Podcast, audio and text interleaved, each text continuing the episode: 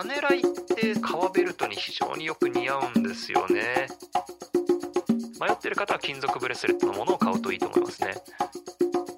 僕もね欲しいんですよパルミジャーニフルリエ。優しい腕時計。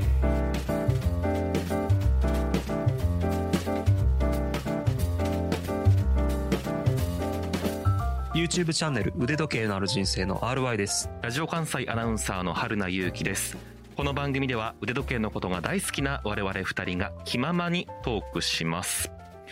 さて RY さんメールを紹介します。ラジオネームレザーベルト愛好家さんです。まんまですね。ありがとうございます。レザーのベルトに関してですが夏は避けるというのはもったいないと思います。というのがこの愛好家さんの意見主張です。私はパネライが好きでルミノールラジオミールサブマーシブルと持っていますがどれも夏仕様のベルトに変えて腕時計ファッションとして楽しんでいます。夏は腕を出す季節なので腕時計の世界では傷むからもったいないという風潮がありますが夏だからこその楽しみ方を私はしていますというのが愛好家さんの意見ですね。ここでいう夏仕様のベルトというのはレザーのベルトを夏仕様に変えているということなのかなと僕は読んだんですけれどもそんなこともできるんですか？つまりレザー風みたいなことなのかな？ああどうでしょうね。えっ、と、レレザーベルトの表でありながら裏はラバーが貼られてるとか、そういうことですかね。ちょっとごめんなさい。あのわからないんですけれどもうん。あのやっぱりパネライってそのすごくこうなんて言うんでしょう。ヴィンテージライクなあの、はい。歴史のある時計ですしこれねまた革ベルトに非常によく似合うんですよね。あの金属ブレスレットよりもレザーベルトの方がこう似合う時計の一つだと思っていて、そういった意味ではこう夏でもこのレザーベルトをつけるっていうのも、まあ、うん。パネライらしいというか、うーんパネライのセオリーにのっとった付け方なのかなというような気もしますし、うん。やっぱねこういうなんて言うんでしょうそこが面白いところですよね。人それぞれのこの意見考え方があって、うん。それを主張するようにこう時計を楽しむっていうね。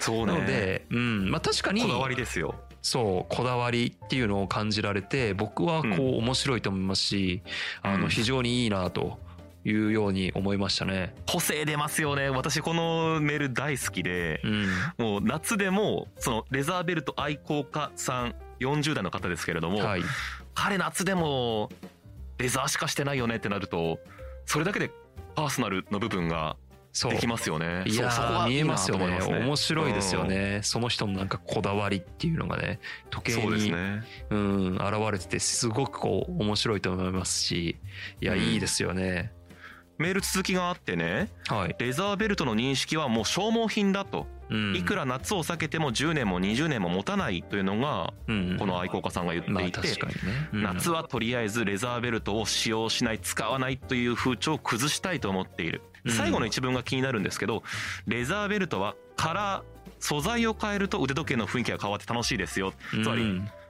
私も浅い知識ですけどレザーの中にも片押しのやつとかスルッとしてるやつとかうん。いろいろありますよね。ありますね。だからそれを冬に使うべきとか夏は汗や水に弱いということは絶対分かってはいるけれどもその中でうん。例えば汗に強いレザーブレスレットうん。を使って個性を出すというのは素晴らしいですね本当に。いやー面白いですよね。いや素晴らしいと思いますし、あのー私の知り合いの一人であの特にね、うん。こう時計が大好きっていうわけではない人がちらっと言ってたんですけどなんかこう、革ベルトをしてる人を見るとあこの人きっと、まあ、お金持ちなんだろうなっていうことが 思うっていう人が言っててそれ、なんでかって面白いなと思って聞いたら革ベルトっていうのはやっぱりこう消耗品だと彼曰く、はい。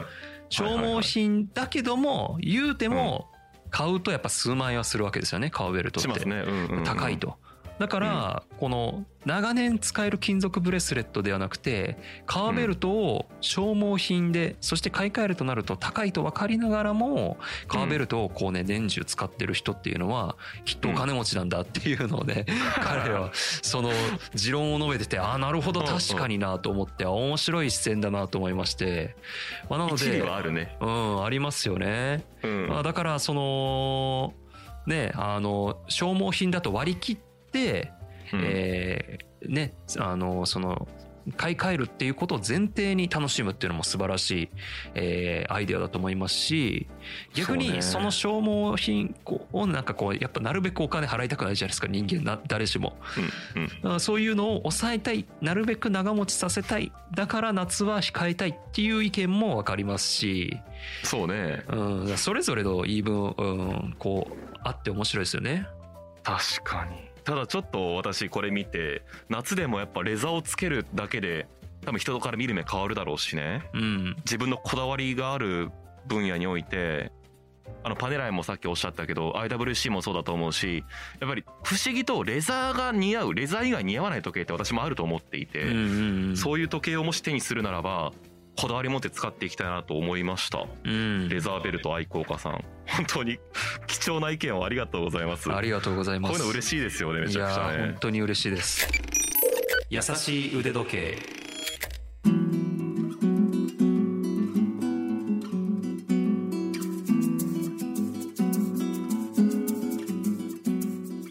今回は腕時計のブレスレットについて話していきましょはい。うなんかやっぱり周り見渡してみても会社で使ってる人やっぱ金属多いなと思うんですけどうん、やっぱり万能なんですか？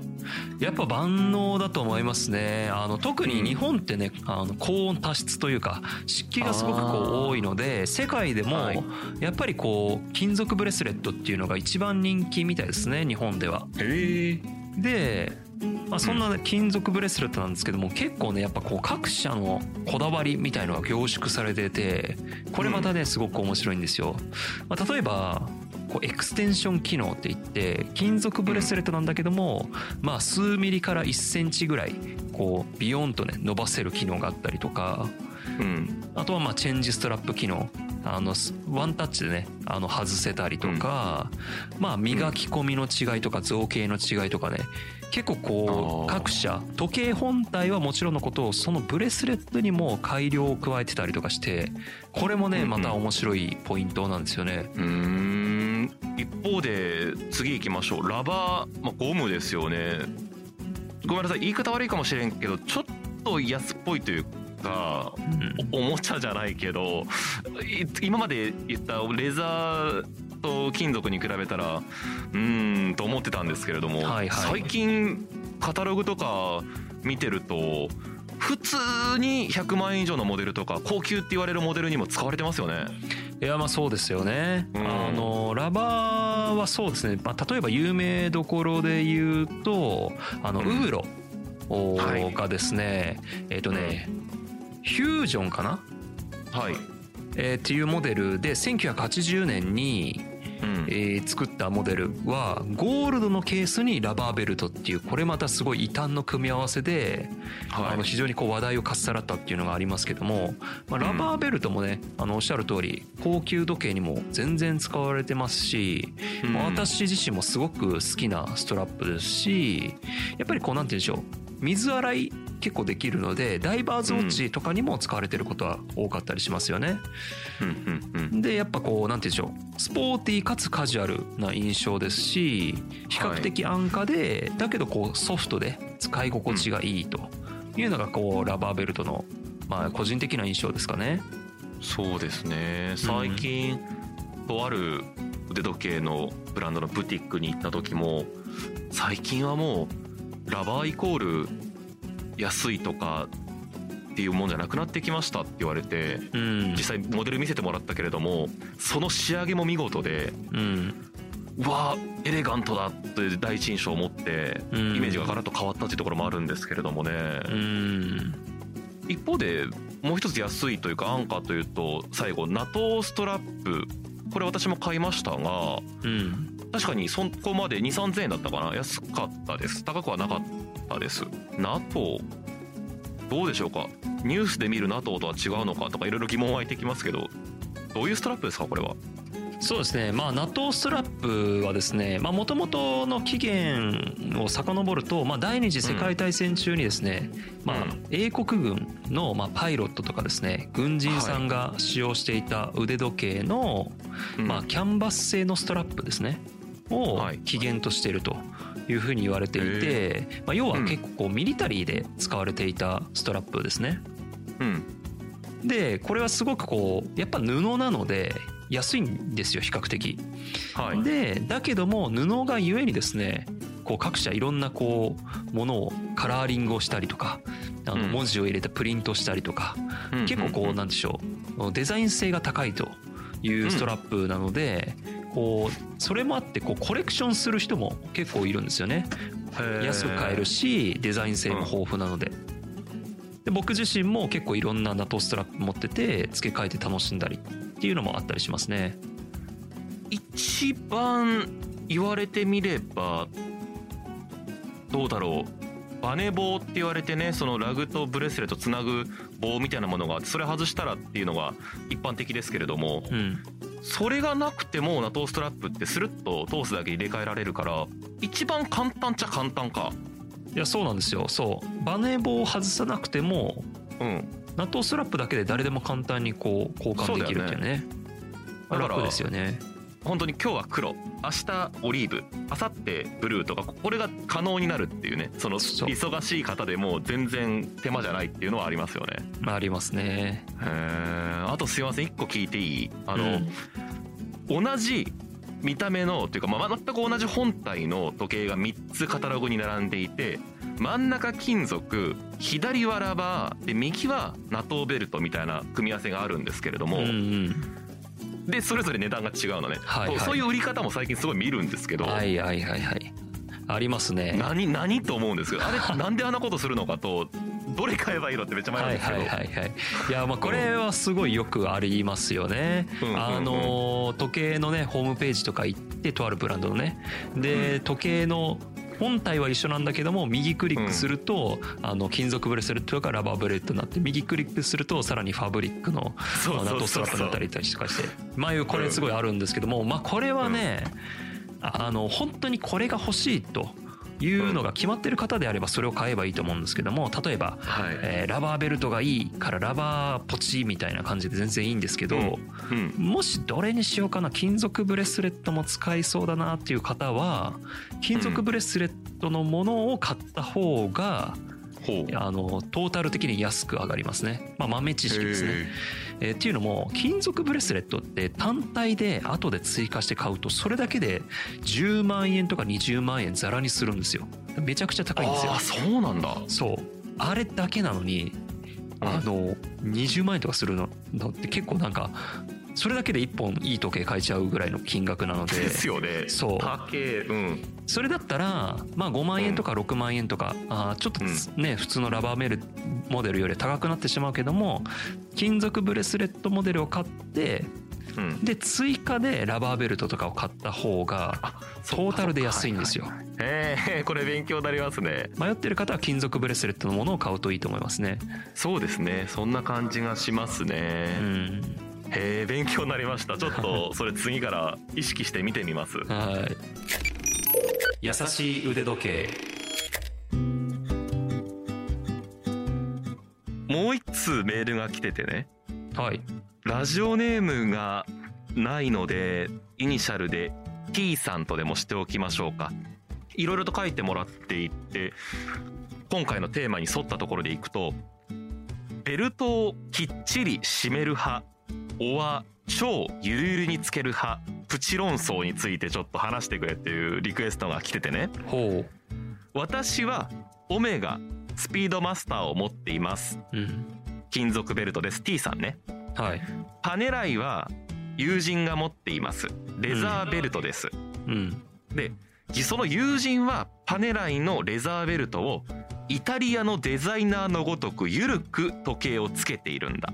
なるほど。それがなんだかおしゃれなんだ。うんということなんですね。はい。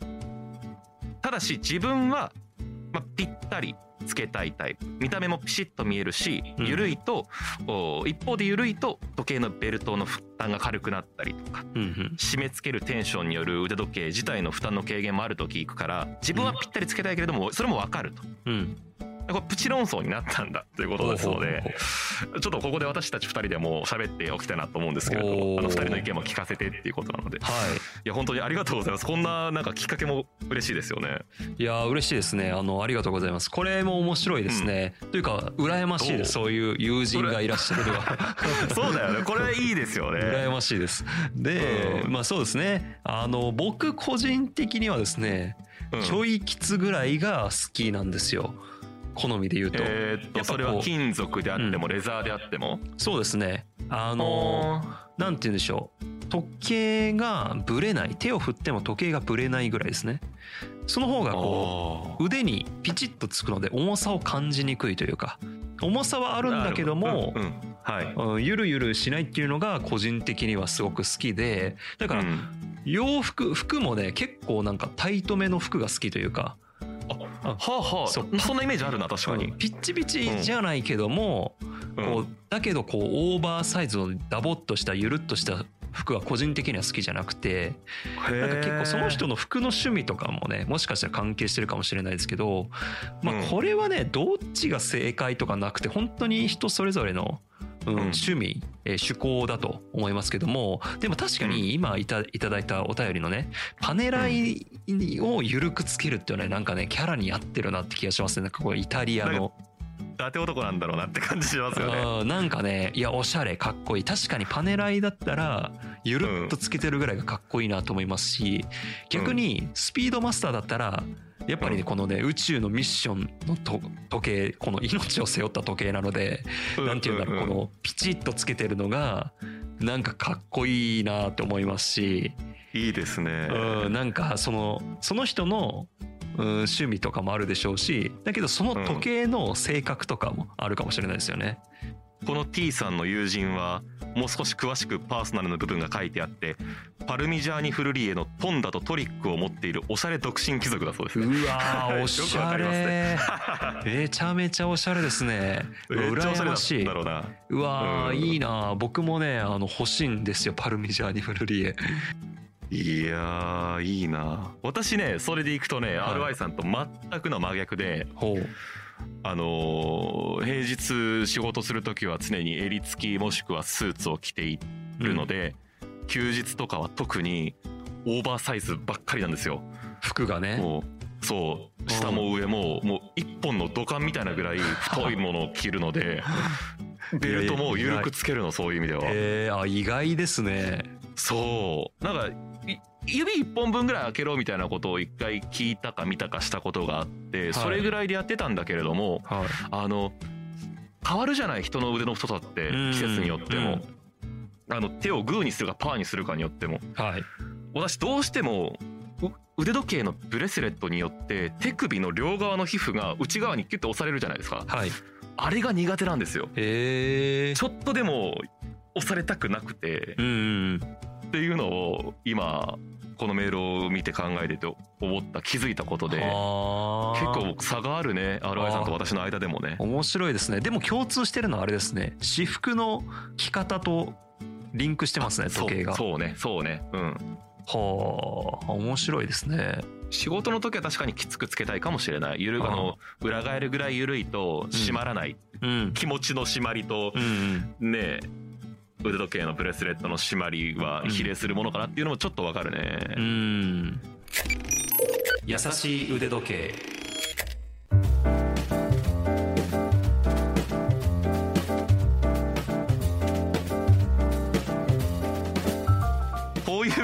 くちゃ面白いですね。いやありがとうございます。本当嬉しいです。ねいや我々のあの話の取っかかりにもなるのはもちろんのことながらお聞きの方がどういう趣味趣向をされて腕時計を楽しんでるかっていうのをめちゃくちゃ知る機会にもなりますので、うん。ぜひあのいただいたメールは全部紹介できなくてもその中のエッセンスだけでも、え2人でこうやって取り上げていきたいなと思いますのでぜひ皆さんからのメールをお待ちしています。腕アットマーク JOCR.jp UDE アットマーク JOCR.jp 番組へのご意見ご感想取り上げてほしいテーマのリクエストなど何でもお待ちしていますそれから今回紹介した情報ですがラジオ関西のトピックスサイトラジトピでも詳しく読むことができます。復習したい方はそちらもどうぞご覧になってください。それからツイッターをやっていますので番組と合わせてフォローしていただけると嬉しいです。優しい腕時計もしくは「ハッシュタグやさ腕」で検索してください。私の YouTube チャンネル腕時計のある人生もよろしくお願いします。はいというわけで次回も私たち2人が優しくトークします。それではまた